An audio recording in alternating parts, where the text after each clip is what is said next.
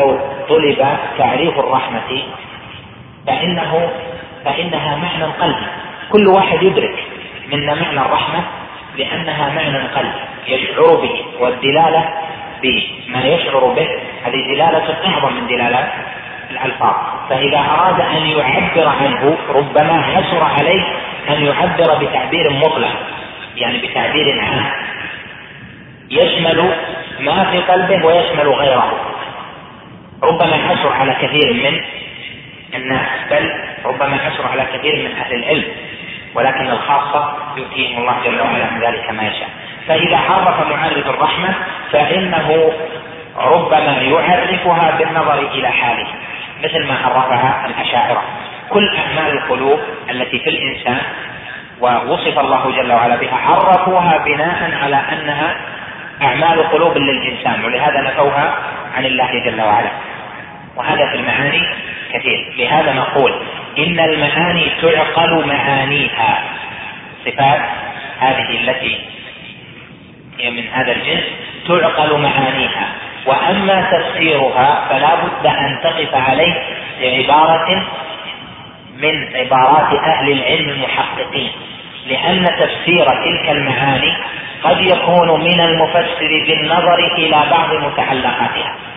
يفسر الرحمة من جهة تعلقها بالمخلوق. يفسر الحياة من جهة اتصاف المخلوق به. يفسر الغضب من جهة اتصاف المخلوق به. يفسر الرضا من جهة اتصاف المخلوق به. وهكذا. فإن هذه وجودها مطلقا وجودها مطلق من دون إضافة كما هو معلوم إنما يوجد في الأذهان أما في الخارج يعني في الواقع فإنما توجد مضاف. رحمة الله رحمة الإنسان. فإذا عرف معرف هذه المعاني فإنه يحتاج إلى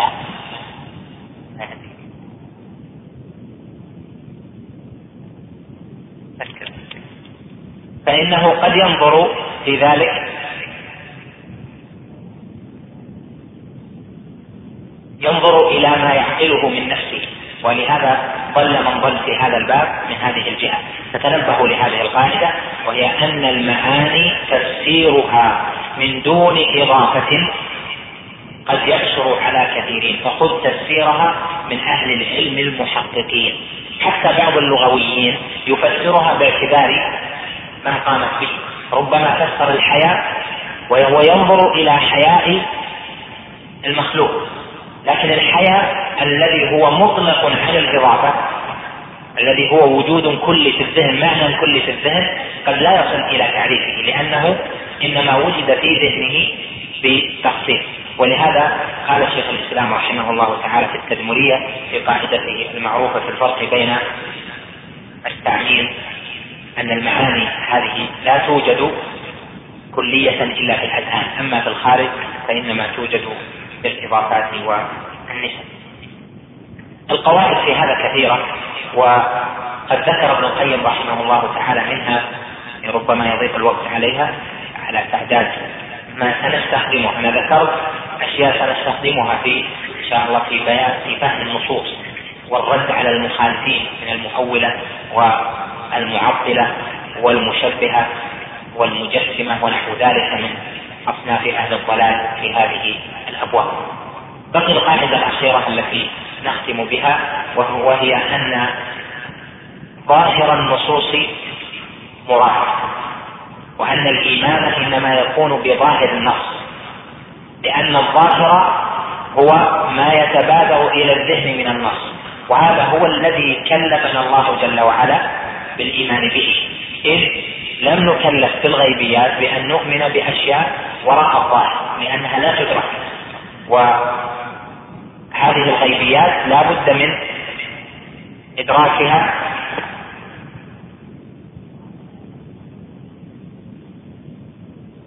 هذا يقول يوجد جنازة سوف يصلى عليها بعد صلاة العشاء هذا اليوم في هذا المسجد.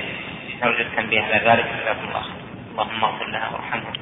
عافها واعف عنها اللهم لا تحرمنا أجرها ولا تفتنا بعدها واغفر لنا. نقول إن الظاهر هو الذي يجب الإيمان به.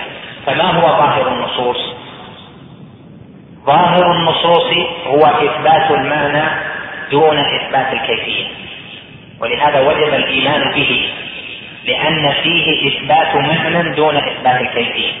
الله جل وعلا وصف نفسه بأنه استوى على العرش. وهذا إثبات لمعنى دون إثبات لكيفية. وصف الله جل وعلا نفسه بأنه يغضب وغضب الله عليه. وهذا إثبات للمعنى دون إثبات للكيفية.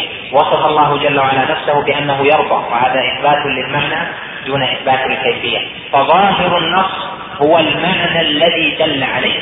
أما كيفية الاتصاف فإن هذه لا يدل عليها ظاهر النصوص. ولهذا ضل من ضل حيث زعم وظن أن ظاهر النصوص فيه التشبيه أو فيه التمثيل ففهم من الغضب غضب المخلوق يعني كيفية غضب المخلوق. فهم من الرضا رضا المخلوق يعني كيفية رضا المخلوق. فيفسرون الغضب مثلا بأنه ثوران دم القلب أو غليان دم القلب وهذه هذا أثر الغضب في المخلوق. وليس هو معنى الغضب بل الغضب له معنى كلي لا يتقيد بالمخلوق. وهذا الباب مهم جدا. فإن الإيمان بظاهر النص هو إيمان بالمعنى الذي دل عليه هذا الظاهر. وهذا الظاهر أحيانا يكون إفراديا نفهمه من كلمة واحدة. وأحيانا يكون هذا الظاهر تركيبيا نفهمه من تركيب الكلام. يعني أن الظاهر ينقسم إلى قسمين ظاهر إفرادي وظاهر تركيبي الظاهر الإفرادي هو الذي دل عليه أفراد الكلام يعني كلمة واحدة كقوله وغضب الله عليهم وكقوله ومن يحلل عليه غضبي وكقوله إن الله لا يستحيي أن يضرب مثلا. ما بعوضة فما فوقها ونحو ذلك من الصفات. وأما الظاهر التركيبي فهو الذي يفهم لا من جهة لفظ ولكن من جهة الكلام كله. وهذا حجة وهو أصل في اللغة وال وهو مقرر عند أئمة أهل اللغة من السنيين وكذلك أئمة أهل السنة في كتب العقائد وغيرها. مثاله قوله تعالى فأتى الله بنيانهم من القواعد. أتى الله بنيانهم من القواعد. هنا لا يفهم منه صفة الإتيان لله جل وعلا لكن هنا يفهم الكلام بظاهره التركيب وهو أن الله جل وعلا أتى بنيانهم من القواعد. ومعلوم أن تركيب الكلام لا يدل على أن الإتيان كان بالذات وإنما الإتيان كان بالصفات. ولهذا فسره المفسرون بأنه إتيان بعذابه أو بقدرته أو بنحو ذلك. كذلك قوله جل وعلا ألم تر إلى ربك كيف مد الظل ولو شاء لجعله ساكنا؟ ثم جعلنا الشمس عليه دليلا إلى اخر الآيات. قال ألم تر إلى ربك كيف مد الظل هنا ليست رؤية إلى الله جل وعلا يعني إلى الذات ولكن تركيب الكلام وظاهر الكلام الذي أمرنا بالإيمان به. هنا ظاهر تركيبي ليس لفظيا وذلك لأن دل على معنى قوله ألم تر إلى ربك دل على معناها قوله كيف مد الظل. وهذه قاعدة مهمة جدا. وكذلك الحقيقة الحقيقة تنقسم إلى وهذا الذي ذكرت لك بين الشيخ الإسلام رحمه الله في مواضع ومنها في أول المجلد الثالث من رده على الرازي. أول المجلد الثالث رده على الرازي ببيان تلبيس الجهمية أو الرد على كتاب تأسيس والتقديس أو يسمى نقض التاسيس والتقديس وهذا القسم لم يطبع وهو من الأقسام المهمة جدا في الكتاب. كذلك الحقيقة تنقسم إلى قسمين. حقيقة تفهم من مفرد الكلام وحقيقة تفهم من تركيب الكلام وهي مرتبطة بتفصيل الكلام ظاهر الكلام إلى ظاهر الإفراد وظاهر التركيب فمثلا ادعي المجاز في قوله تعالى ادعي المجاز في قوله تعالى واسأل القرية. وادعي المجاز في قوله تعالى واخفض لهما جناح الذل من الرحمة. وادعي المجاز في قوله تعالى الرحمن الرحيم. وادعي المجاز في أشياء كثيرة. وهم يزعمون أن أن مثل قوله واسأل القرية فيها إثبات للمجاز لأن الحقيقة حقيقة اللفظ لم تعلم بيقين. وفهموا من حقيقة اللفظ هنا أن السؤال متوجه إلى القرية والسؤال متوجه إلى العيد ففهموا من قوله واسأل القرية أن السؤال يتوجه إلى القرية. ونقول هذا ليس بظاهر الكلام وليس بحقيقته أيضا لأن الحقيقة هنا تركيبية ولأن الظاهر هنا ليس هو ما دل عليه مفرد اللفظ كما زعمت بل الحقيقة التركيبية هي المفهومة من قوله واسأل القرية ومعلوم أن السؤال لم نؤمر بتوجيهه إلى جدران القرية وبيوتها وأرضها وإنما لمن يفهم السؤال ويجيب عليه وهم أهل القرية. فهذا يسمى حقيقة تركيبية أو ظاهر دل عليه تركيب الكلام وفيه نفي للمجال. نقف عند هذا وأسأل الله جل وعلا أن يعلمنا ما ينفعنا وأن يوفقنا للهدى والرشاد. وصلى الله وسلم على نبينا أما الآن فنترككم مع مجلس آخر من هذا الشرح. بسم الله الرحمن الرحيم. قال رحمه الله تعالى وقد دخل في هذه الجملة ما وصف به ما وصف الله وقد دخل في هذه الجملة ما وصف الله به نفسه في سورة الإخلاص. التي تأتي في القرآن حيث يقول قل هو الله أحد الله الصمد لم يلد ولم يولد ولم يكن له كفوا أحد. وما وصف به نفسه في أعظم آية في كتابه حيث يقول الله لا إله إلا هو الحي القيوم لا تأخذه سنة ولا نوم. له ما في السماوات وما في الأرض من ذا الذي يشفع عنده إلا بإذنه يعلم ما بين أيديهم وما خلفهم ولا يحيطون بشيء من علمه إلا بما شاء وسع كرسيه السماوات والأرض ولا يؤوده حفظهما وهو العلي العظيم. وقوله سبحانه وتوكل على الحي الذي لا يموت وقوله سبحانه وهو الحكيم الخبير وقوله سبحانه يعلم ما يرد في الأرض وما يخرج منها وما يعلم ما ما يرد في الأرض. وما يعلم ما يرد في الأرض. وما يخرج منها وما ينزل من السماء وما يعرج فيها وهو معكم أينما كنتم. بسم الله الرحمن الرحيم. الحمد لله رب العالمين. والصلاة والسلام على تمام الأكملان على نبينا محمد وعلى آله وصحبه أجمعين. أما بعد فبدأ شيخ الإسلام رحمه الله تعالى وشرع في ذكر الأدلة التي فيها إثبات صفات الله جل وعلا وفيها تفصيل ما كان سبق أن ذكر من أن آيات القرآن فيها الجمع بين النفي والإثبات وأيضا أن من الإيمان بالله الإيمان بما وصف به نفسه في كتابه ووصفه به رسوله صلى الله عليه وسلم. فقال رحمه الله تعالى وقد دخل في هذه الجملة ما وصف به نفسه في سورة الإخلاص. قد دخل في هذه الجملة يعني بالجملة ما تقدم. وقد يحتمل أن يكون مراده في الجملة قوله من الإيمان بالله الإيمان بما وصف به نفسه. ويكون هذا تفصيل لقوله الإيمان بما وصف به نفسه.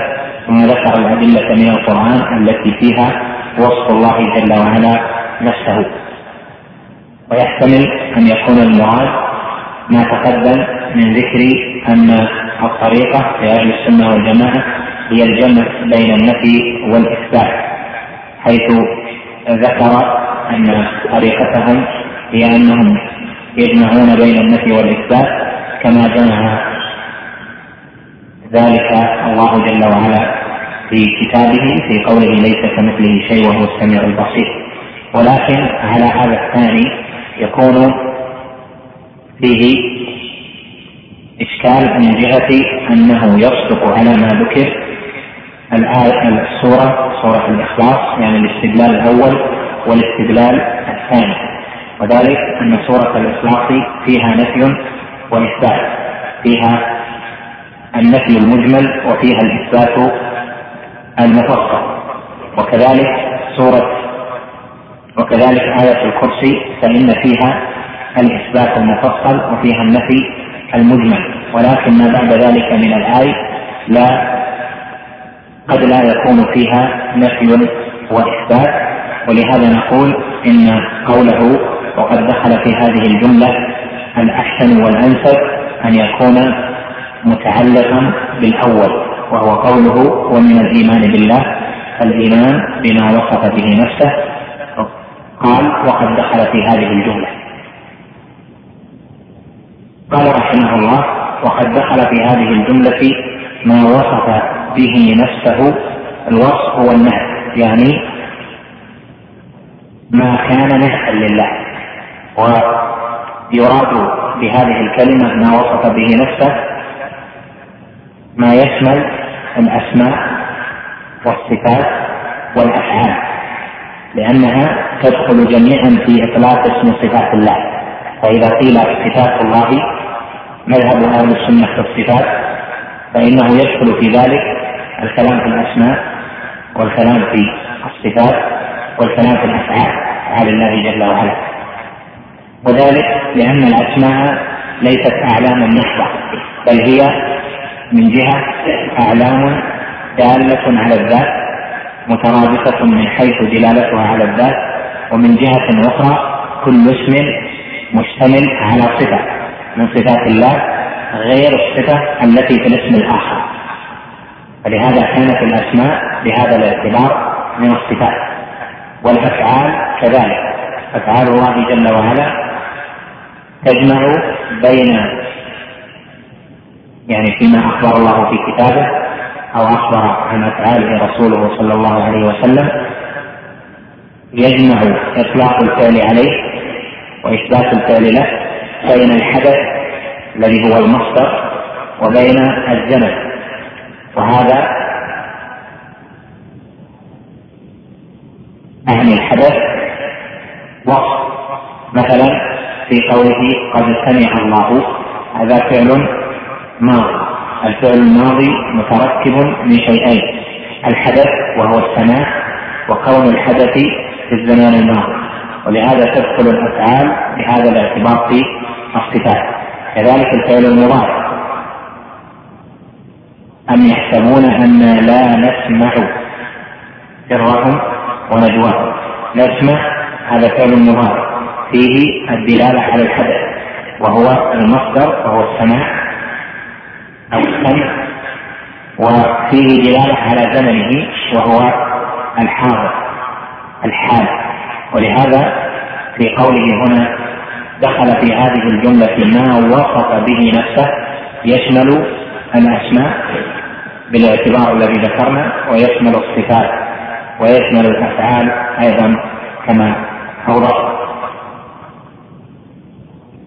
إذا قولنا إن مذهب أهل السنة والجماعة في الصفات النفي المجمل والإثبات المفصل نعني به أيضا ما يدخل في الأسماء والأفعال ما يدخل فيه الأسماء والأفعال أيضا لكنه الصفات هذا هو المقصود. وإذا ذكرت الأسماء فباعتبار أنها مشتملة على الصفة وإذا ذكرت الأفعال فإنها باعتبار أنها مشتملة على الصفة. قال في سورة الإخلاص التي تعدل ثلث القرآن. سورة الإخلاص هي سورة قل هو الله أحد. الله الصمد لم يلد ولم يولد ولم يكن له كفوا أحد. وتسمية سور القرآن تارة يكون باعتبار ذكر كلمة في السورة ليست في غيرها أو باعتبار ذكر قصة في السورة مفصلة أكثر من غيرها من السور أو باعتبار المعنى الذي في السورة. وهذا أو غير ذلك وهذه التسمية سورة الإخلاص بهذا الاعتبار الثالث وهي أنها سميت سورة الإخلاص مع أنه ليس فيها كلمة الإخلاص وذلك لأنها اشتملت على الإخلاص واشتمالها على الإخلاص من جهتين الأولى أنها تورث صاحبها يعني المتدبر لها القارئ لها الإخلاص العلمي الاعتقادي لأنها صفة الله جل وعلا. وقد جاء في الصحيح أن الصحابي قال للنبي صلى الله عليه وسلم لما ذكر له أنه يقرأ سورة الإخلاص في مفتتح كل ركعة من الجهرية قال إنها سورة إنها صفة الرحمن وإني أحبها. فهي إذا فيها وصف الله جل وعلا ولهذا من تدبر هذا الوصف صار عنده الإخلاص في العلم والاعتقاد ونتبرأ من الشرك في العلم والاعتقاد. والشرك في العلم والاعتقاد بكونه لا يوحد الله في الأسماء والصفات والإخلاص في العلم والإعتقاد بكونه يوحد الله جل وعلا في الأسماء والصفات. ومن جهة أخرى فإنها يعني سوره الإخلاص أخلصت لذكر صفة الله جل وعلا فهي مشتملة على صفة الله جل وعلا وحده. ليس فيها وصف لغيره وليس فيها خبر عن غيره وليس فيها قصة وليس فيها حكم بل هي وصف لله جل وعلا. فقد أخلصت لهذا. وبالمعنى الأول ظاهر الاعتبار يعني أنها من جهة أنها أن من تدبرها يخلص لله جل وعلا. وبالاعتبار الثاني بالجهة الثانية أيضا المعنى صحيح لأنه يقال أخلص الشيء يخلصه إخلاصا وتخليصا بمعنى جعله متجردا لشيء دون غيره. قال هنا التي تعدل ثلث القرآن وهذا من كلام النبي صلى الله عليه وسلم وذلك بما رواه البخاري في الصحيح من حديث أبي سعيد الخدري رضي الله عنه حيث إن رجلا أخبر عن رجل أنه سمع يقرأ سورة الاخلاق هذه ليلة كاملة يرددها حتى أصبح. فأخبر النبي صلى الله عليه وسلم فأخبر النبي صلى الله عليه وسلم يعني ذلك الرجل أخبر النبي كأنه يتقالها. يعني يقول قرأ الليلة كلها بسورة واحدة يرددها فقال النبي عليه الصلاة والسلام والذي نفسي بيده إنها لتعدل ثلث القرآن وكونها تعدل ثلث القرآن وجهها أبو العباس بن سويد أحد أئمة الشافعية وتبعه العلماء على هذا التوجيه من أن القرآن منقسم إلى ثلاثة أقسام فهو إما خبر عن الله جل وعلا وصفاته وإما خبر عن الأولين وإما أحكام وقال غيرهم قالوا إنه منقسم إلى ثلاثة أقسام أحكام وعقائد ووعد ووعيد. وهذه السورة بهذا الاعتبار هي ثلث القرآن فإنها تعدل من هذه الجهة ثلث القرآن. وكونها تعدل ثلث القرآن هذا يدل على أنها أفضل من بعض القرآن وذلك لأنها تعدل ثلثه يعني من الجهة التي ذكرت أي أنها في وصف الله جل وعلا. وكونها تعدل ثلث القرآن يعني أن فيها فضيلة على غيرها. من سور القرآن أو على غيرها من بعض سور القرآن. وهذا المعنى مما تنازع الناس فيه يعني كون سورة الإخلاص تعدل ثلث القرآن ما وجهه؟ اختلف الناس في ذلك والذي عليه أئمة أهل السنة والجماعة بل والسلف بعامة وهو شبه إجماع بينهم أن كونها تعدل ثلث القرآن يدل على أنها أفضل من بعض القرآن والقرآن بعضه أفضل من بعض كما أن صفات الله جل وعلا بعضها يقبل بعضا قال عليه الصلاة والسلام داعيا الله جل وعلا أعوذ برضاك من سخطك. قال أيضا مخبرا عن ربه جل وعلا إن رحمتي سبقت غضبي. وهذا يدل على أن بعض الصفات أفضل من بعض. وأيضا بعض الصفة قد يكون أفضل من بعضها الآخر. وهذا يترتب عليه أن يكون بعض القرآن أفضل من بعضه الآخر. ولهذا صارت الفاتحة هي أعظم سورة في القرآن وآية الكرسي هذه أعظم آية في القرآن وسورة الإخلاص تعدل ثلث القرآن.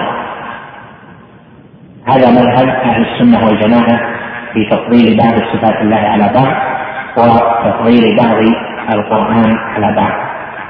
وقال المبتدعة من الأشاعرة وغيرهم إن صفات الله لا تتقابل وكذلك كلامه لا يتقابل ومأخذ هذا عندهم أنه واحد بالعين فلا يمكن أن يقبل بعضه بعضا لأنه قديم وكله واحد.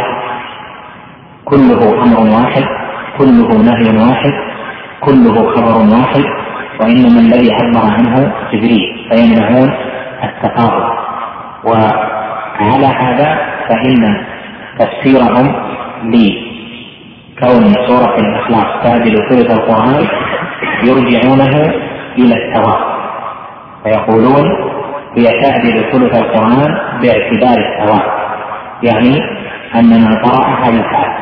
لا أنها في نفسها أفضل من غيرها. وهذا الكلام هو بعض جهة التفضيل لكن ليس كل جهة التفضيل. يعني أن سورة الإخلاص نعم تفضل من جهة أن قارئها له ثواب أعظم من تلاوته لغيرها. فلا يستوي من جهة الثواب قراءة سورة الإخلاص مع قراءة سورة تبت يدا أبي لهب وتب التي هي قبله قبلها مثلا. ولكن ليس هذا وحده بل أيضا لأن كلام الله جل وعلا بعضه أفضل من بعض. وأشكل عليهم هذا من جهة أن الكلام واحد عندهم وهذا لإدخاله موضع سيأتي إن شاء الله تعالى عند الكلام على صفات الله جل وعلا. وتبيين بعد ذلك أن الكلام له نسبتان. الأولى من جهة المتكلم به.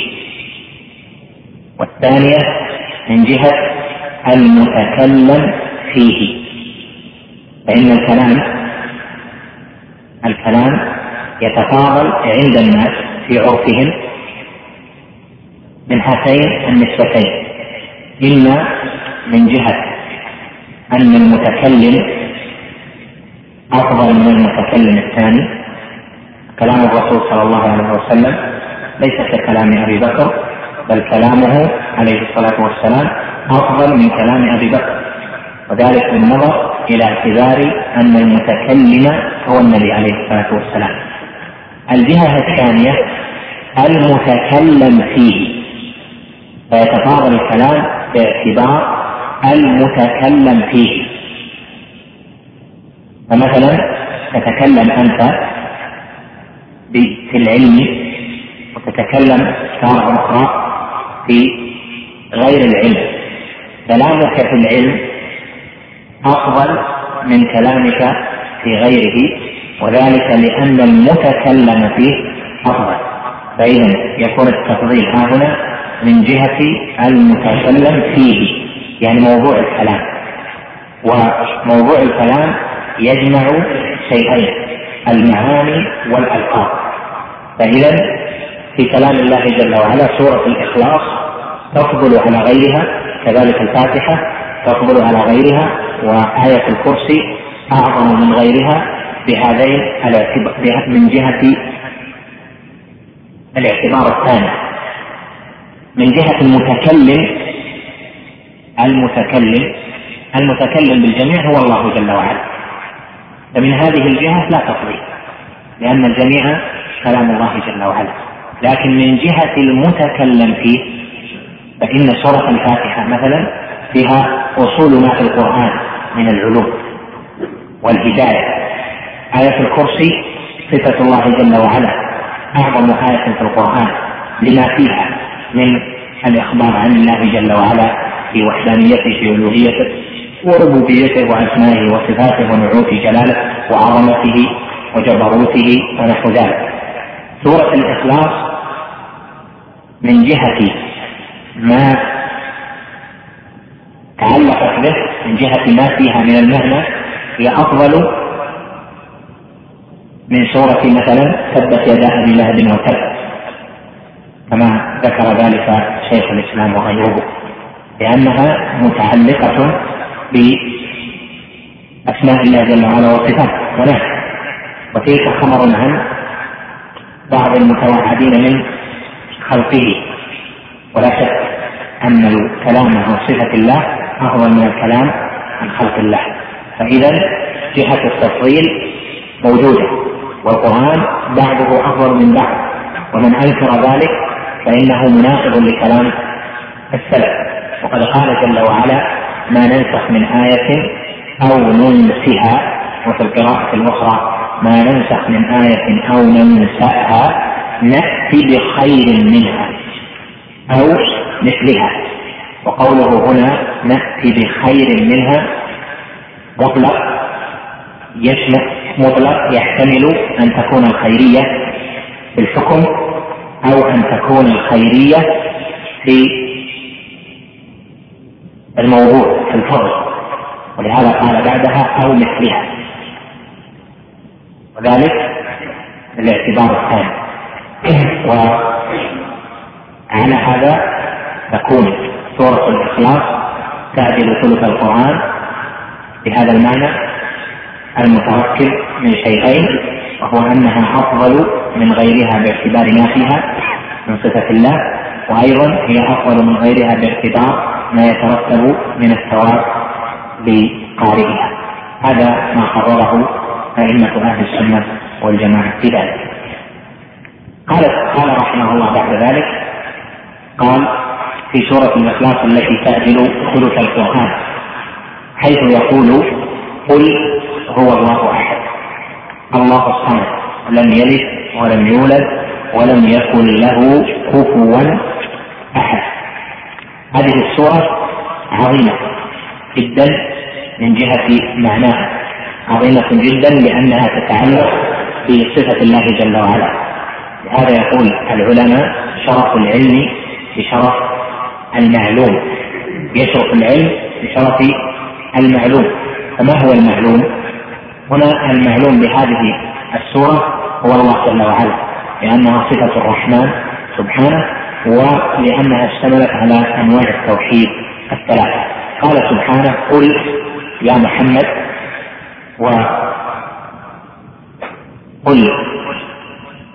هذه من الأدلة لأهل السنة على أن القرآن حرف وصوت وأن جبريل قد سمعه على هذا النحو فبلغه على نحو ما سمع. قل هو الله أحد. هذه السوره لنزولها سبب. وقد قال بعض المفسرين إنها مكية وقال آخرون إنها مدنية. ولنزولها سبب وقد اختلفوا في سببه. فقال بعضهم وهذا أيضا نذكر الأقوال ثم بعد ذلك نأتي للاسناد قال قال بعضهم إن المشركين قالوا للنبي صلى الله عليه وسلم انسب لنا ربك. فنزلت هذه السوره قال اخرون نزلت في الجواب عن اليهود عن سؤال اليهود حيث قالوا للنبي عليه الصلاة والسلام من أي شيء ربك؟ من أي شيء إلهك؟ فنزلت. وهناك أقوال غير هذه بسبب النزول والمعتمد هو الأول وهو ما رواه الترمذي وابن جرير وجماعة من أهل العلم كثير. بأن سبب نزولها أن المشركين قالوا للنبي صلى الله عليه وسلم انسب لنا ربك أو انسب لنا إلهك. فنزلت هذه السورة. قل هو الله أحد. إذا هذه السورة في بيان صفة الله جل وعلا. قال جل وعلا قل يا محمد لأولئك المشركين أو لأولئك اليهود والنصارى هو يعني الذي سألتم عنه هو الله أحد.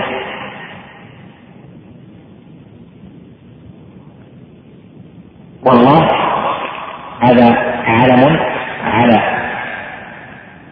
المعبود بحقه سبحانه وقوله أحد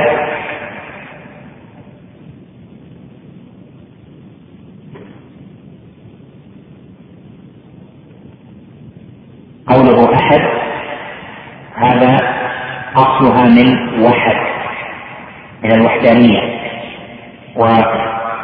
والأحدية جاءت في القرآن تارة منفية وتارة مثبتة فأما المنفية فهي لغير الله جل وعلا. وأما المثبتة فهي لله جل وعلا. يعني أن لفظ أحد لم يطلق في الإثبات على غير الله جل وعلا. ولكنه في النفي إما الصريح أو المضمن فإنه يطلق على غير الله جل وعلا. كما قال هنا ولم يكن له كفوا أحد. وقال وإن أحد من المشركين استجار. ونعني بالنفي الذي ذكرناه النفي أو ما أو ما يكون له معنى عند البلاغيين وهو الشرط والاستفهام ونحو ذلك. قال هل يراكم من أحد؟ ثم انصرف. هذا استفهام له مقام النفي. وإن أحد هذا الشرط أيضا له معنى النفي. لم يكن له كفوا أحد هذا نفي.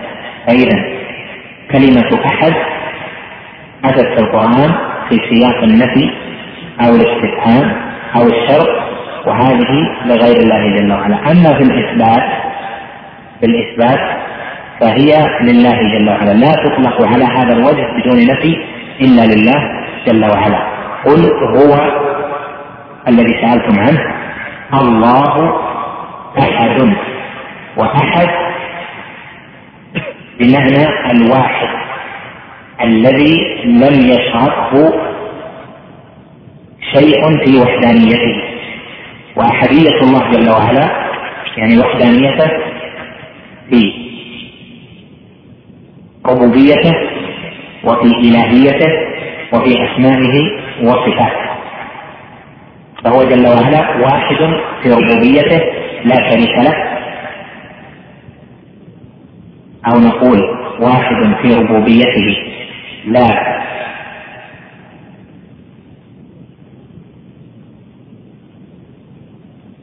نعم لا شريك له ولا مشارك لا وزير له لا معاون له.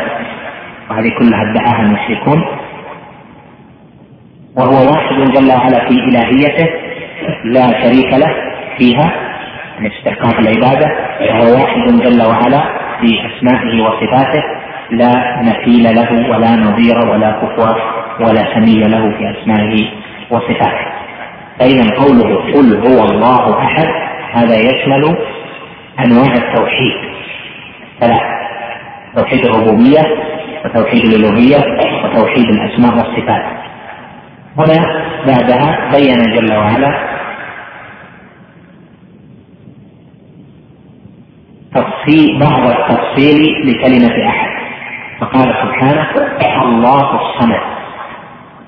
هذا مبتدأ الله خبره الصمد ويقول علماء البلاغة إن الخبر إذا جاء معرفا بالألف واللام فإنه يقتضي الحصر الله الصمد يعني الذي ليس صمد إلا هو.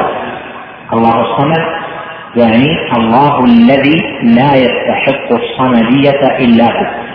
الله الصمد يعني هو الذي قصرت عليه وحصرت فيه معاني الصمدية على وجه الكمال. وأما البشر فإنهم يقال عنهم فلان صمد. فلان صمد إذا كان يصمد إليه. ويأتي معنى ذلك إن شاء الله تعالى. إذا فقوله الله الصمد فيها حصر الصمدية حصر الصمد في الله جل وعلا. فالله من أسمائه الصمد. فما معنى الصمد؟ المفسرون من السلف اختلفوا في تفسيرها. على قولين مشهورين وكل قول فيه تفاصيل وأيضا القول يدل القول منهما يدل على الآخر بنوع من الدلاله أما القول الأول فهو أن الصمد هو الذي لا جوف له. صمد كما فسرها ابن مسعود ورويت عنه موقوفه ومرفوعه أيضا لكن لا يصح المرفوع. وأيضا رويت عن ابن عباس وعن جماعة من مفسر السلف لأن الصمد الذي لا جوف له. وهذا بمعنى أنه لا يتخلل ذاته جل وعلا شيء. بل هو جل وعلا واحد بالذات. والمخلوقات المخلوقات غير الملائكة لها جوف. يدخل فيها ما يدخل ويخرج منها ما يخرج ويلدون ويحمل منهم من يحمل ويلد من يلد ويأكلون ويشربون ويتغوطون وهذه كلها من صفات النقص ولهذا فسرها بعضهم بأن الصمد الذي لا يأكل ولا يشرب. وقال بعضهم الصمد تفسيره ما بعده وهو قوله لم يلد ولم يولد.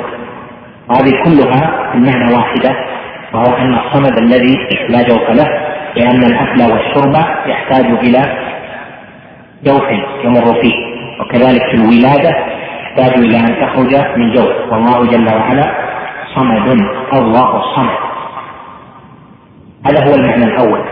وهذا قال ابن قتيبة وابن الأنباري هذا مأخوذ من الصم من الصمت بالتاء. فكأن الدال هنا في قوله الصمت مبدلة من التاء من الصمت يعني أو المصمت من الشيء المصمت وهو الذي لا شيء في داخله. قالوا الدال مبدلة من التاء وهذا رد الشيخ الإسلام ابن تيمية رحمه الله وقال ليس هذا بوجيه بل الأولى أن يحمل هذا على الاشتقاق الأكبر. وهذا صحيح لأن الصمد والصمد يعني المصمت والصمد بينهما اشتقاق أكبر وبينهما اتصال في المعنى. أما القول الثاني وهو أيضا مروي عن ابن عباس وجماعة كثير من المفسرين من السلف فمن بعدهم. أما القول الثاني وهو أيضا مروي عن ابن عباس وجماعة كثير من المفسرين من السلف فمن بعدهم.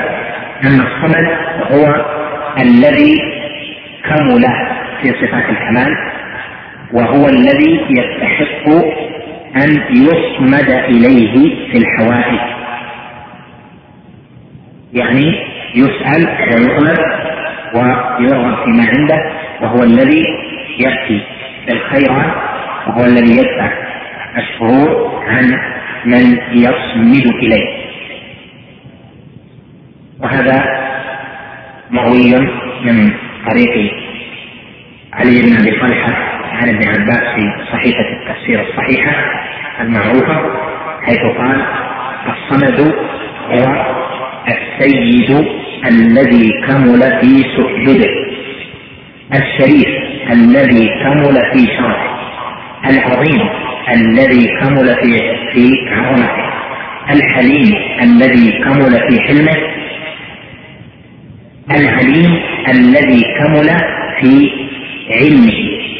يعني أن الصمد هو الذي اجتمعت له صفات الكمال وعلى هذا هو الذي يصمد إليه يعني يتوجه إليه بطلب الحوائج إما بجلب المسارات أو دفع الشرور والمضرات وهذا معروف من جهة الاشتقاق من جهة الصمد صمد إلى الشيء بمعنى توجه إليه وقد جاء في السنن ان النبي صلى الله عليه وسلم كان إذا صلى إلى عمود أو إلى سارية لم يصمد إليه صمدا وإنما جعله عن يمينه أو عن يساره. وهذا حديث استدل به شيخ الإسلام في كتاب الصراط صراط المستقيم في موضع وفي إسناده ضعف لكن المقصود هنا من الشاهد اللغوي كان لا يصمد له لا يصمد له بمعنى لا يتوجه إليه صمدا يتوجه إليه دون غيره بمعنى يكون مقابلا له متوجها له دون ما سواه وهذا إنما هو لله جل وعلا. أما المخلوق فإنه وإن صمد إليه بمعنى إن توجه إليه الحاجات فهو أيضا يحتاج إلى أن يصمد وأن يصمد إلى غيره. أما الله جل وعلا فهو الذي كملت له أنواع صمود أنواع الصمود وهو أنه الذي لا يستغني شيء عن أن يتوجه إليه وعن أن يصمد إليه وهو جل وعلا مستغن عن أن يصمد إلى شيء. ولهذا فسرها من فسرها من السلف قال الصمد هو المستغني عما سواه. الذي يحتاج إليه كل ما عداه فسرت الصمد بذلك وهذا يعني أن الصمدية راجعة إلى صفة الله اولا ثم إلى فعل العبد. يعني العباد هم الذين يصمدون إليه. فاذا على هذين التفسيرين يكون قوله الله الصمد فيها صفة الله جل وعلا. القول الأول والثاني فيها أنواع صفات الله جل وعلا لأن معنى الصمد السيد الذي قد كمل في سجوده الشريف الذي كمل في شرفه يعني الصمد من كملت له صفات الكمال. وهذا ثابت في حق الله. وأيضا على هذا يكون الصمد هو الذي يصمد إليه في الحوائج فيكون على هذا التفسير يكون قد جمع كلمة الصمد بين توحيد الأسماء والصفات وبين توحيد الإلهية. لأن الذي يحمد إليه وحده في الحوائج يرغب إليه وحده يطلب منه السؤال وحده يحتاج إليه وحده هو الصمد وهو الله جل وعلا. وفي هذا رد على المشركين الذين ألهوا غير الله أو وصفوا الله جل وعلا بصفات النقص من اليهود والنصارى والمشركين ومن شابه قال هنا الله الصمد. لم يلد ولم يولد. ما قبلها؟ وهي كلمة الصمد. ذكرت لكم أن منهم من فسرها بأن بما بعدها وهي قوله لم يلد ولم يولد. كلا المعنيين صحيح. ورجح شيخ الإسلام أن المعنى الأول والثاني متلازم. متلازم. هذا وهذا هذا يلزم هذا وهذا يلزم هذا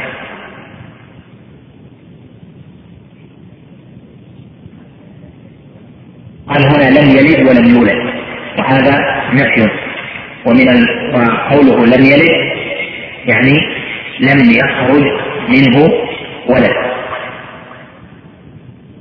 أي يرثه بملكه وقوله لم يولد يعني لم يخرج من شيء فيكون هو وارثا له بل هو جل وعلا المستحق للملك لذاته هو جل وعلا ذو الملكوت هو صاحب ذلك المستحق له لم يحتج جل وعلا إلى غيره. سبحانه وتعالى عما يقول الظالمون علوا كبيرا.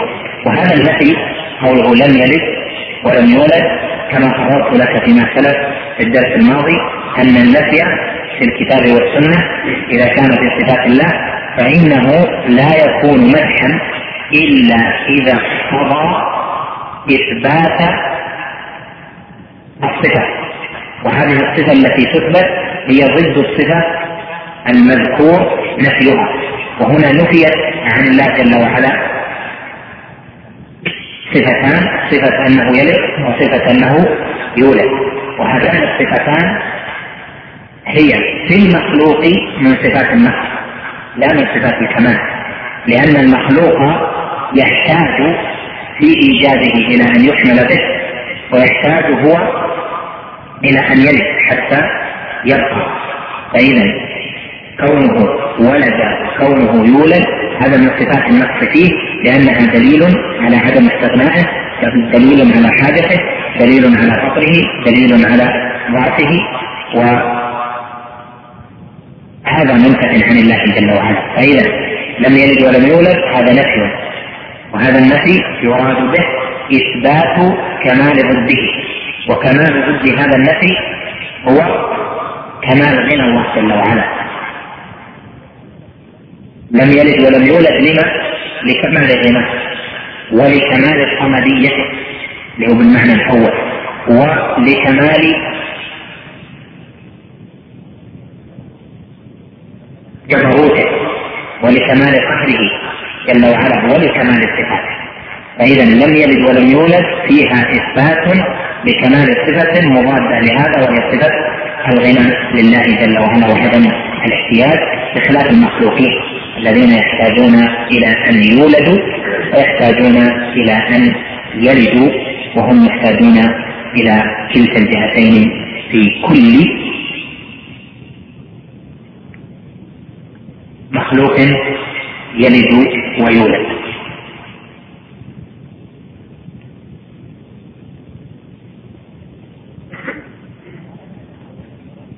قال بعدها ولم يكن له كفوا احد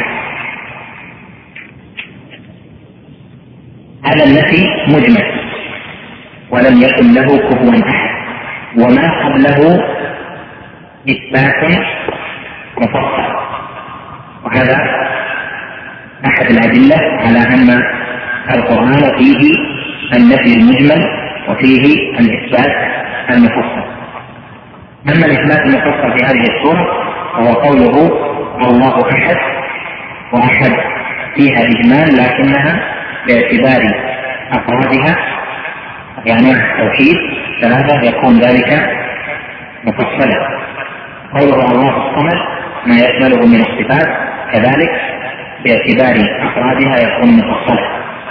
قوله ولم يكن له كفوا أحد هذا نفي مجمل. أما قوله لم يلد ولم يولد فهل يعد من النفي المفصل؟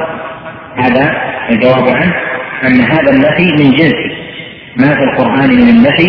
وهو أنه لا يراد به تفصيل النفي وإنما يراد به كإثبات كمال الضد ومعنى ذلك أن النفي إذا ورد في القرآن مفصلا فهو محمول على الإثبات المفصل.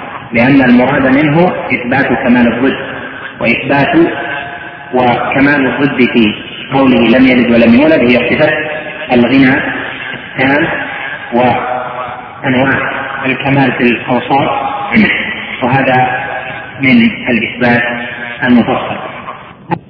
قال هنا ولم يكن له كفوا أحد احد هذه اسم يكن لم يكن كفوا له أحد. لم يكن كفوا له أحد. هذا السياق. هنا قال ولم يكن له كفوا أحد.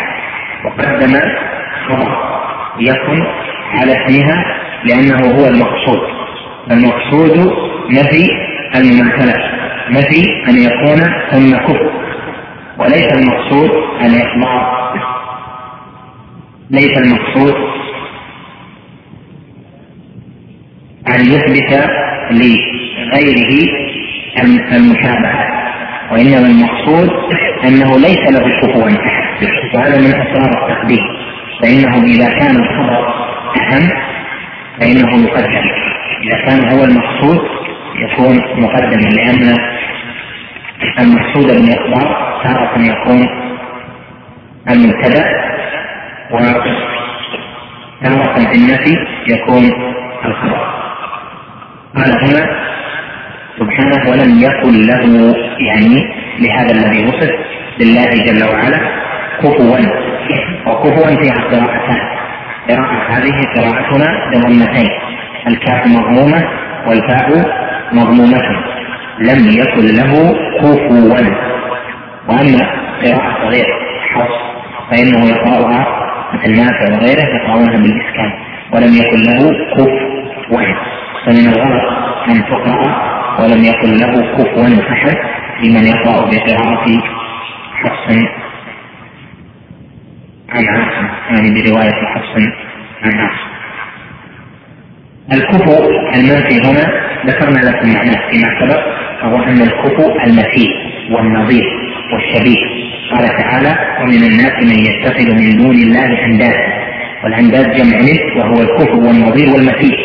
وذكرت لكم قوله الشاعر أتهجوه ولست له بكفء حسان مدح النبي صلى الله عليه وسلم يعني ولست له بند بند. فالكفو والكفر من المكافأة وهي المساواة ولم يكن له كفوا يعني لم يكن له ندا لم يكن له نظيرا لم يكن له مثيلا لم يكن له سميا أحد. واحد هنا نكرة في سياق النفي فهي تعم كل من طبق عليه اسم أحد في النفس تعم كل أحد لم يكن له كفوا أحد يعني من خلقه. ولا أحد يكافئه ولا يماثله لا في ذاته جل وعلا ولا في صفاته ولا في أسمائه.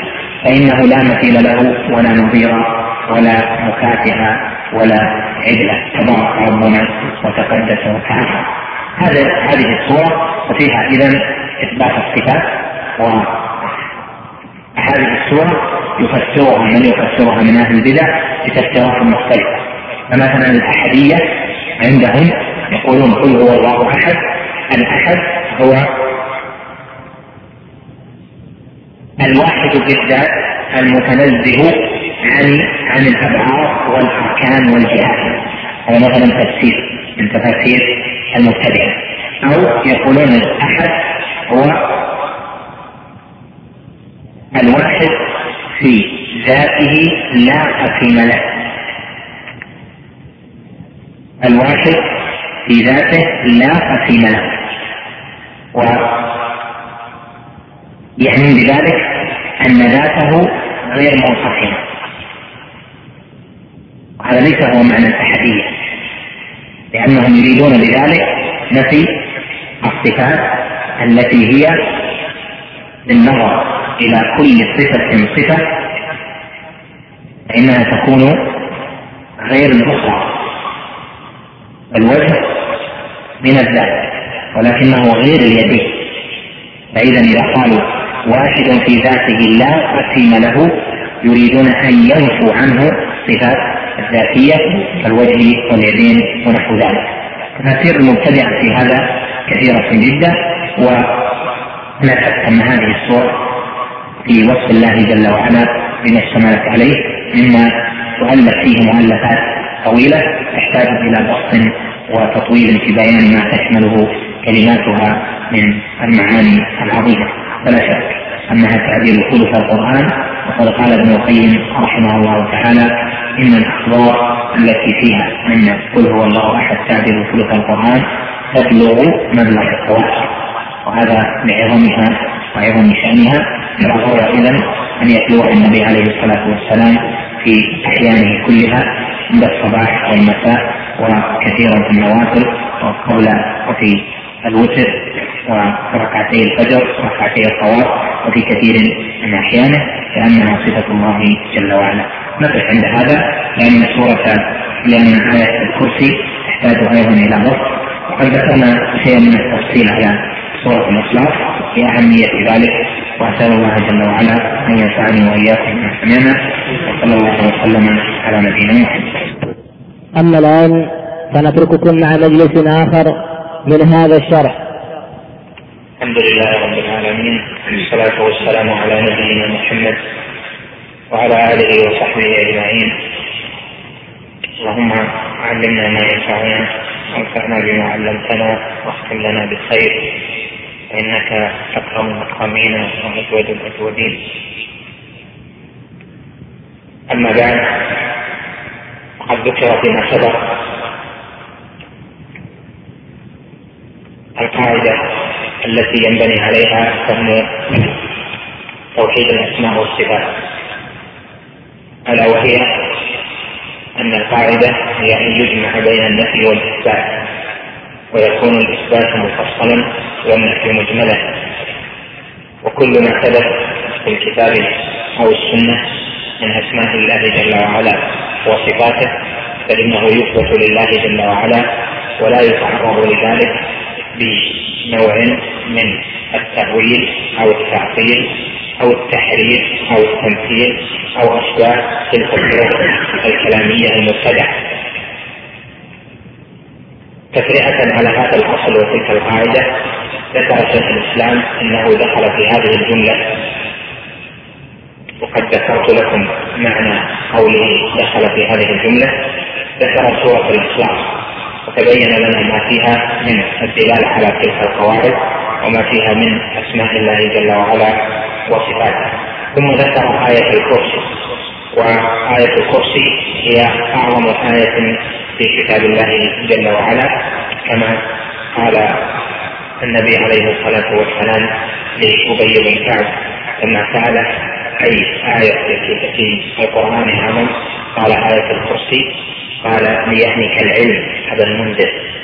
وهذا يدل على أن معرفة فضل هذه الآية وأنها أعظم أنه من العلم العظيم الذي يهنأ به. والمهنئ هو رسول الله صلى الله عليه وسلم وسمى معرفة ذلك والعلم بكونها أعظم آية سماه علما وأنه يهنأ به. وذلك لأنها صفة الله جل وعلا وفيها من بيان حق الله وبيان ما له من الصفات المثبتة وكذلك ما نفي عنه من الأوصاف التي لا تليق بجلاله جل وعلا وبعظمته. آية الكرسي سميت بهذا الاسم لأن فيها ذكر كرسي الله جل وعلا ولم يرد ذكر الكرسي في آية غير تلك الآية. قال جل وعلا وسع كرسيه السماوات والأرض ولا يؤوده حفظهما. وسع كرسيه السماوات والأرض يعني كان الكرسي كرسي الرحمن جل وعلا وهو موضع قدمي رب العزة جل وعلا. كان واسعا للسماوات والأرض فالسماوات والأرض في جوف الكرسي وقد جاءت الأحاديث التي تبين هذا القدر الذي هو كون الكرسي كون السماوات والأرض في جوف الكرسي وكون الكرسي شاملا واسعا محتويا على السماوات والأرض. قال جل وعلا الله لا إله إلا هو الحي القيوم. وهذا أول نعم لله جل وعلا قال لا إله إلا هو. وهذا الناس والوصف الأعظم لله هو أنه لا يستحق العبادة الحق إلا هو. لا يستحق العبادة المطلقة إلا هو. كما قال جل وعلا وله ما في السماوات والأرض وله الدين واصبا. فلا يستحق العبادة إلا هو جل وعلا. قال هنا لا إله إلا هو. الله لا إله إلا هو. تبين لنا فيما مضى معنى كلمة التوحيد على وجه التفصيل. قال جل وعلا واصفا نفسه ومخبرا عن اسمه جل وعلا الله قال الحي القيوم. وهما وهما اسمان من أسماء الله جل وعلا. والحي يعني ذو الحياة. وأسماء الله لها دلالة على الذات ولها دلالة على الصفات. فهي جميع الأسماء تدل بالمطابقه على شيئين معا. يفهمهما العقل بمجرد إطلاق الاسم وهذان الشيئان هما الذات والوصف. فاسم الله الحي نفهم منه أنه جل وعلا له الحياة والحياة موصوفة بها موصوف بها ذاته جل وعلا.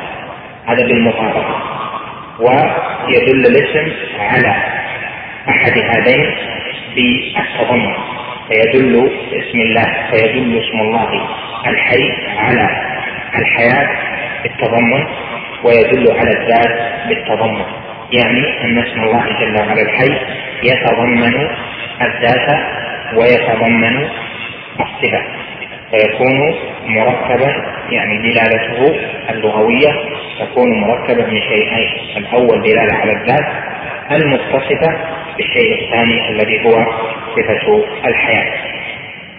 وصفة الحياة لله جل وعلا هذه من الصفات الذاتية اللازمة وهنا جاء إثباتها على تلك القاعدة التي هي الإثبات المفصل. وحياة الرحمن جل وعلا كاملة الكمال المطلق الذي ليس فوقه من جهة الحياة شيء. فحياته جل وعلا أكمل حياة ولهذا لا ولهذا يلزم من ذلك أنه جل وعلا لا يعتريه سنة ولا نوم لأن السنة والنوم سمة وصفة ونعت من حياته ناقصة. أما ذو الحياة الكاملة التي لا نقص فيها بوجه من الوجوه فهو لا يحتاج إلى راحته لا كما يقول قتلته الأنبياء وهم اليهود إن الله جل وعلا تعب من خلق السماوات والأرض فاستراح يوم السبت. فهذا من وصفهم بالنقائص لله جل وعلا. حياة الله جل وعلا لها آثار في ملكوته ولها آثار في نفس عبد عبد الله المؤمن. أما آثارها في ملكوته جل وعلا فهي أنه جل وعلا جعل الحياة في أصناف كثيرة من خلقه بل كل مخلوق لله جل وعلا فيه حياة خاصة. والحياة متنوعة وحياة الملائكة غير حياة الإنس وحياة الجن غير حياة الإنس وحياة الحيوانات تختلف عن حياة الإنس والجن والملائكة إلى آخره حتى الجمادات صارت عليها آثار اسم الله جل وعلا الحي فكانت حية فالجماد هو من ليس فيه حياة ظاهرة وليس هو الذي لا يتحرك يعني الجامد الذي لا يتحرك لا الجماد هو الذي ليس فيه حياة ظاهرة لا يقال ليس فيه حياة فقط كذلك يعني شرعا أو نظرا في الأدلة الشرعية فإن الجمادات طارت عليها ما يناسبها من الحياة. ولهذا فإن النبي عليه الصلاة والسلام يصف أحدا فيقول أحد جبل يحبنا ونحبه. ولما حن الجذع أحد سواري المسجد التي بني بها مسجد النبي عليه الصلاة والسلام وكان النبي عليه الصلاة والسلام يتوكأ عليه يعني يستند عليه إذا خطب الجمعة ثم لما اتخذ المنبر وعلاه عليه الصلاة والسلام حن الجذع حنين العشاء لفقده رسول الله صلى الله عليه وسلم. يعني أن في الجر حياة خاصة تناسبه أحب بها رسول الله صلى الله عليه وسلم. فأتى النبي عليه الصلاة والسلام وضمه إلى صدره كما يضم الحبيب حبيبه فسكن الجذع لأن له حياة خاصة. كذلك الأشجار لها حياة خاصة. حياة إنما وأيضا حياة أخرى. بها يسبح وبها يوحد الله جل وعلا. كذلك الجدران. كذلك الجبال. إنا عرضنا الأمانة على السماوات والأرض والجبال؟ أحد جبل يحبنا ونحبه. صخر كذلك. يقول عليه الصلاة والسلام إن بمكة حجر لم ألقه إلا سلم عليه. سلم. ويقول ابن مسعود فيما رواه البخاري في الصحيح كنا نسمع التسبيح على عهد رسول الله صلى الله عليه وسلم من الطعام. وهذا كله يبين أن اسم الله جل وعلا الحي له آثار في خلقه وكل شيء فيه حياة تخصه والحياة مراتب ودرجات والذي يعلمها على وجه التفصيل هو الله جل وعلا. وأيضا هذا الاسم وهذه الصفة لله جل وعلا وهي صفة الحياة لها أثر في قلب المؤمن. أثر خاص في قلب المؤمن فلها آثار في ملكوت الله ولها أثر في قلب العبد المؤمن. ومن آثارها في قلب العبد المؤمن أن المؤمن يشعر ويوقن بأنه بدون إحياء الله جل وعلا لبدنه ولقلبه فإنه لا حياة له. كذلك يؤمن بأن الهداية التي هي حياة القلوب أنها بيد الله جل وعلا. فإذا علم ذلك صار عنده من الفقه والعلم بهذا الاسم الكريم بهذا الاسم الذي هو من الأسماء الحسنى ما يفتح على قلبه أنواع من العلوم والإيمان. أو من كان ميتا فأحييناه. وجعلنا له نورا يمشي به في الناس. قال جل وعلا اعلموا أن الله يحيي الأرض بعد موتها. في سورة الحديث بعد أن ذكر أن القلوب تقسو. فقال ولا يكون كالذين أوتوا الكتاب من قبل فطال عليهم الأمد فقست قلوبهم وكثير منهم فاسقون. اعلموا أن الله يحيي الأرض بعد موتها. الله جل وعلا من آثار اسمه الحي أنه يحيي الأرض الميتة ويحيي الأجساد البالية وكذلك يحيي القلوب الميتة ويحيي القلوب المريضة. قال هنا أتت قلوبهم وكثير وكثير منهم فاسقون. اعلم أن الله يحيي الأرض بعد موتها. فإذا أسماء الله جل وعلا لها آثار عظيمة في الملكوت ولها آثار عظيمة في قلب العبد المؤمن والإيمان بها يشمل هذه المراتب جميعا. فيؤمن بالاسم وأنه دال على الذات وعلى الصفة ويثبت الصفة على مقتضى لغة العرب دون تحريف أو تأويل أو تعطيل أو تمثيل ويؤمن بأن هذا هذه الصفة لها آثار في ملكوت الله جل وعلا.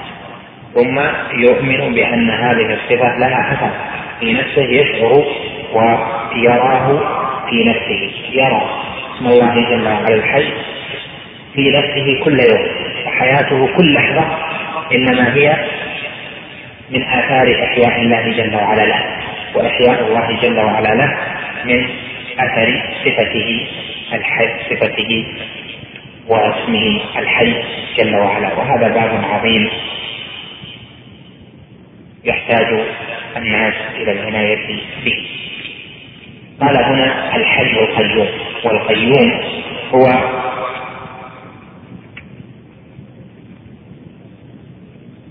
الذي يقوم على كل شيء. وفيه قيام كل شيء. وهو سبحانه قائم بنفسه غير محتاج إلى غيره وكذلك هو مقيم لغيره. فما من شيء إلا وهو قائم به.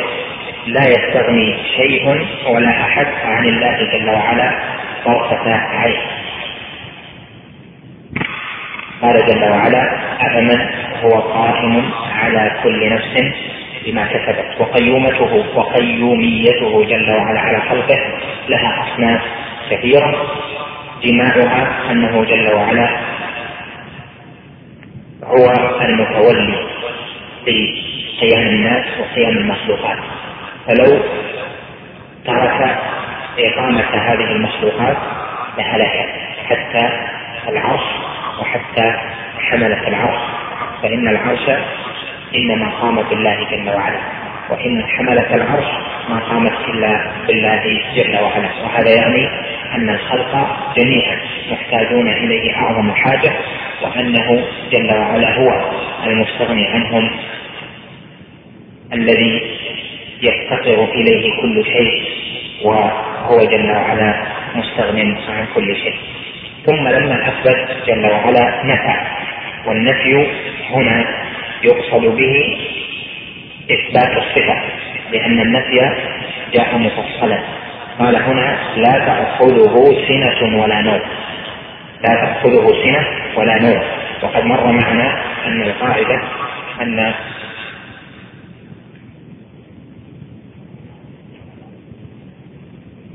قاعدة الصفات هي الجمع بين النفي والإثبات. والنفي يكون مجملا والإثبات يكون مفصلا. فإذا جاء النفي فيه تفصيل في القرآن أو في السنة فإنما يعنى به إثبات كمال ضده من الصفة قال جل وعلا هنا لا تأخذه سنة ولا نوم وذلك فيه يعني هذا النفي فيه إثبات كمال الضد وضد أخذ السنة والنوم الذي هو الحياة الكاملة. فإذا يكون هنا تأكيد لما سبق ذكره من قوله الحي القيوم. الله لا إله إلا هو الحي القيوم. لا تأخذه سنة ولا نوم وذلك لكمال حياته جل وعلا ولكمال قيوميته جل وعلا. والسنة أخف من النوم سنة النعاس والنوم أعظم منه. والنوم وفاة الله يتوفى الأنفس حين موتها والتي لم تمت في منامها. فالنوم وفاة وقيل أيضا إن النوم موت أصغر. وهذا صحيح. والسنة النعاس. والنعاس يغشى الإنسان وفيه راحة ومقدمة للنوم وفيه راحة أيضا له.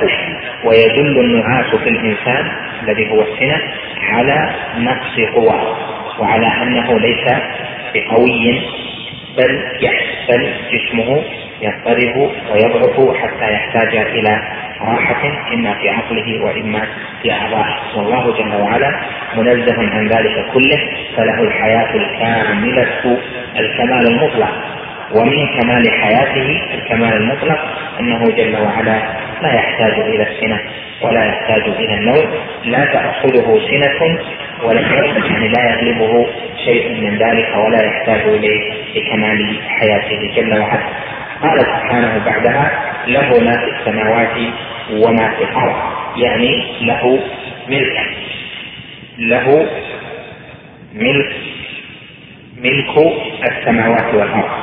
وذلك لأن اللام إذا أتى بعدها أعيان فإنها تعني الملك غالبا. قال هنا له ما في السماوات وما في الأرض يعني له ملك السماوات والأرض. وهذا كما قال في الآية الأخرى لله ملك السماوات والأرض وما فيهن. وقوله لله ما في السماوات وما في الأرض ونحو ذلك الحمد لله.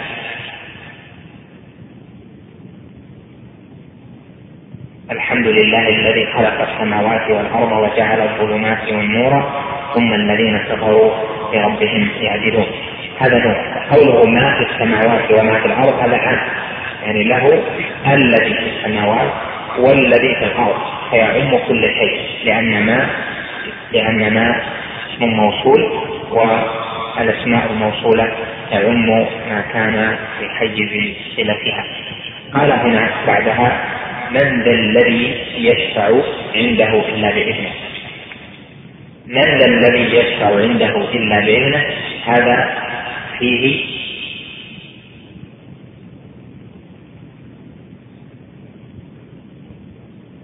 حصر استفيد من مجيء إلا بعد من يعني لا أحد يشفع عند الله إلا بإذنه. وهذا شرط. الشفاعة لا تكون عند الرحمن إلا بعد أن يأذن. كما قال سبحانه كم من ملك في السماوات لا تغني شفاعتهم شيئا إلا من بعد أن يأذن الله لمن يشاء ويرضى فلا بد من الإذن بالشفاعة. فالشفيع عند الله ليس كالشفيع عند الخلق. الشفيع عند الخلق إذا شفع الإنسان عند من عنده. من يملك شيئا من الأمر أو بيده مسؤولية يمكن أن ينفع فإنه يشفع عنده بدون إذنه يتبع بالشفاعة. وذلك لأن الشافع يحتاج والشفيع أيضا يعني المشفع أيضا يحتاج. فحياة الناس الشافع والمشفع هؤلاء هذا يحتاج إلى هذا وهذا يحتاج إلى هذا. وتقوم حياتهم بذلك لأجل نفسهم وأن بعضهم يكمل بعضا وأما الله جل وعلا فهو الغني الأعظم ذو الجبروت. وذو القهر وذو العزة وذو القوة وذو الملك التام كل من في السماوات والأرض عبد له جل وعلا عبادة اختيار أو عبادة اضطرار لهذا لا أحد يشفع عند الله جل وعلا ويشفع بدون إذنه.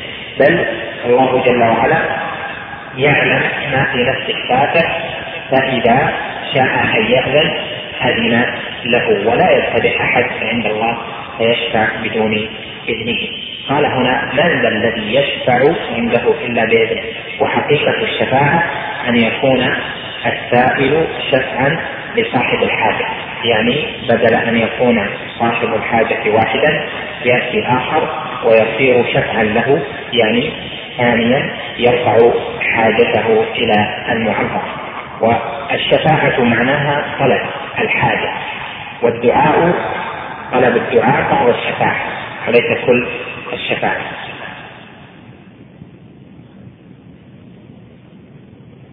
قال هنا من ذا الذي يشفع؟ يعني من هذا الذي يشفع عنده إلا بإذنه؟ وهذا فيه كما ذكرت لك حصر في أنه لا يشفع أحد عند الله إلا بعد إذنه. وهذا شرط.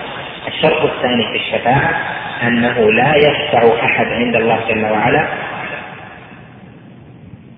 إلا في من يرضاه الله جل وعلا. يعني يرضى أن يشفع له. والله جل وعلا لا يرضى أن يشفع لغير أهل التوحيد غير أهل محبته وتوحيده وطاعته الطاعة التي هي إخلاص الدين له. فلا حظ لمشرك في شفاعة أحد عند الله جل وعلا. حاشا حاشا النبي صلى الله عليه وسلم في شفاعته لأبي طالب بأن يخفف عنه شيء من العذاب. وهذه الشفاعة ليست بإخراجه من النار ولكن بتخفيف العذاب عنه. قال هنا من ذا الذي يشفع عنده إلا بإذنه؟ الشرط الثاني هذا الذي هو الرضا. يعني أنه يشترط فيه الشفاعة المقبولة عند الله أن يأذن الله للشافع أن يشفع والثاني أن يرضى الله عن المشفوع له. ولهذا في حديث الشفاعة العظمى فإن النبي صلى الله عليه وسلم يأتي بين يدي العرش فيسجد بين يدي العرش. قال عليه الصلاة والسلام فأحمد الله بمحامد يفتحها علي. لا أحسنها الآن. ولا يبتدئ عليه الصلاة والسلام بين يدي الله الشفاعة. بل يحمد الله بمحامد يفتحها عليه يثني عليه والله جل وعلا أعلم بما في نفس عبده الذي يريد أن يشفع. ثم يقول الله جل وعلا لنبيه يا محمد ارفع رأسك واشفع وسل تعطى واشفع تشفع. من الألفاظ التي تدل على علو الله جل وعلا في القرآن والسنة لأنها عندية ذات يعني عندية علو من ذا الذي يشفع عنده؟ يعني في علوه جل وعلا. قال بعدها؟ يعلم ما بين أيديهم وما خلفهم. هذا فيه إثبات صفة العلم لله جل وعلا. وصفة العلم لله جل وعلا من الصفات الذاتية وعلمه جل وعلا متعلق بما كان وما سيكون وما لم يكن ولم يشأ الله أن يكون. لو كان كيف يكون؟ إذا علم الله شامل للسابق وللحاضر وللآتي وأيضا شامل لما لم يحدث في ملكوت الله. لو حدث كيف يكون؟ وعلمه جل وعلا بكل شيء بالجزئيات والكليات بصغار الأمور وب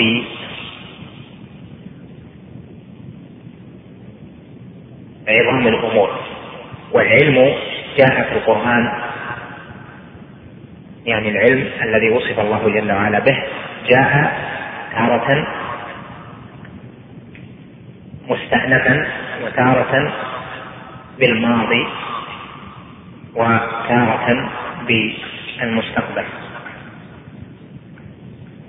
وما كان في معنى الاستئناف فإنه يراد به إظهار ذلك للخلق لكي يعلموه وذلك من مثل قوله جل وعلا وما جعلنا القبلة التي كنت عليها إلا لنعلم من يتبع الرسول ممن ينقلب على عقبيه الله جل وعلا يعلم من سيتبع الرسول ممن سينقلب على عقبيه من دون هذه الحادثة. قال جل وعلا وما جعلنا القبلة التي كنت عليها إلا لنعلم. ونظائره في القرآن متعددة. إلا لنعلم أي ليكون العلم بذلك ظاهرا للناس حتى تقوم الحجة عليهم. فالعلم هنا استدل به الذين يقولون إن علم الله جل وعلا مستأنف استدلوا بمثل هذه الآيات وهذا غلط ولا شك من جهات منها أن علم الله جل وعلا في القرآن لما كان وما سيكون والحاضر والمستقبل وكل شيء. وأيضا يعلم ما لم يكن لو كان كيف كان يكون.